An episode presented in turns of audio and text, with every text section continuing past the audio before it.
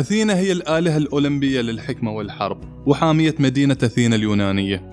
تفوقت على الجميع في كل المجالات لدرجة أن آريس كان يخاف منها وتقريبا كل الأبطال اليونانيين طلبوا المساعدة والمشورة منها. اسم أثينا مرتبط ارتباطا وثيقا باسم مدينة أثينا وعلماء التاريخ تناقشوا هل حصلت على اسمها قبل أو بعد المدينة؟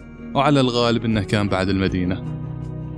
كل الحلقات انزلها بحساب بودكاست انعكاس بتويتر واحتمال هذه آخر حلقة أنزلها على الساوند كلاود. الحلقات القادمة بتكون فقط موجودة على الاي تيونز والبوكيت كاست أنا بشار عبد الله وهذا بودكاست انعكاس. The many miles we walk The many things we learn The building of a shrine only just to burn. That's the way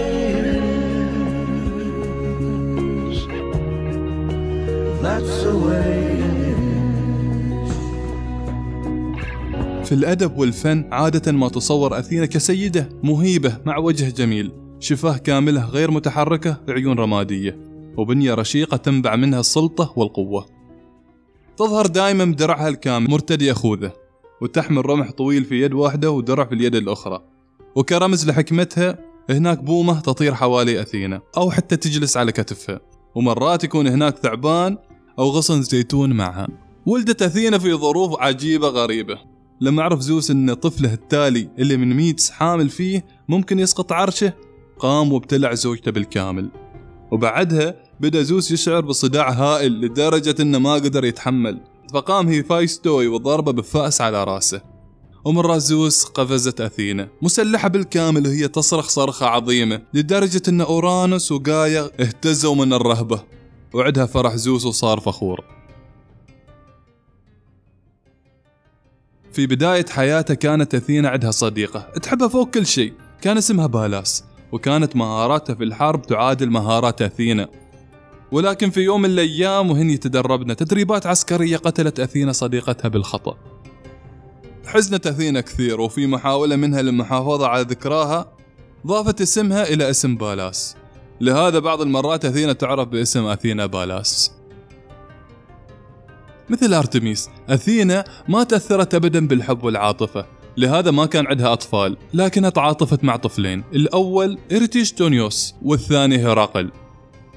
كحامل هرقل أثينا غالبا ما ساعدته في مهامه الاثنى عشر. على سبيل المثال لما كان هرقل يبحث عن التفاح المقدس طلب أطلس من هرقل يمسك السماوات لحد ما يرجع ويجيب له التفاح. أثينا ساعدت هرقل في حمل السماوات وبعد ساعدت بيرسيوس لما كان يبحث عن درع ليحمي نفسه في سعيه لقتل ميدوسا وساعدت أكيلس في قتل هيكتور وإديسيوس وايد استفاد من حكمة أثينا فكرة ارتداء لبس متسول لما رجع إيثاكا كان من اقتراح أثينا وحمدته بعد من أسهم الأعداء لما حاول يسترجع قصره.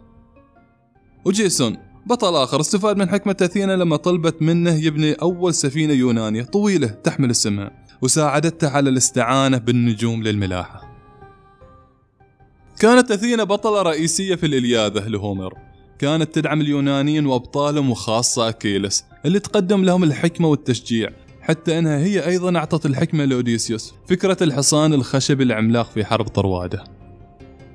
من بعد الحرب صارت مشاجرة كبيرة بين بوسايدن وأثينا لمن يستحق أن يكون حامي أكثر المدن اليونانية ازدهارا في ذاك الزمان مدينة أثينا. ادعى بوسايدن إن المدينة بتستفيد منه أكثر من أثينا.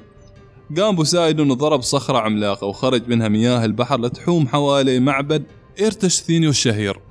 لكن أثينا ذكية كالعادة ما سوت شيء مذهل. قامت وزرعت شجرة زيتون ومع ذلك أدرك الملك الأول سيكروبس اللي كان قاضي المسابقة أن شجرة الزيتون كانت أكثر فائدة لأنها أعطت الثمار والزيت والخشب.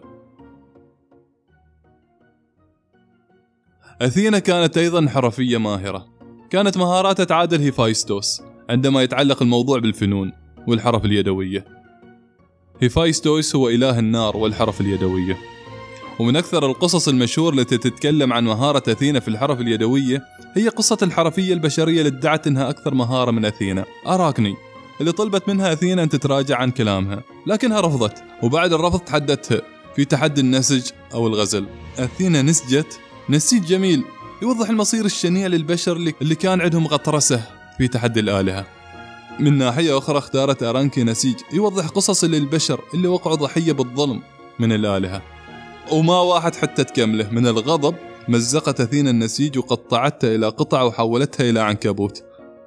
وهكذا كان مصير أرانكي هو الغزل إلى الأبد.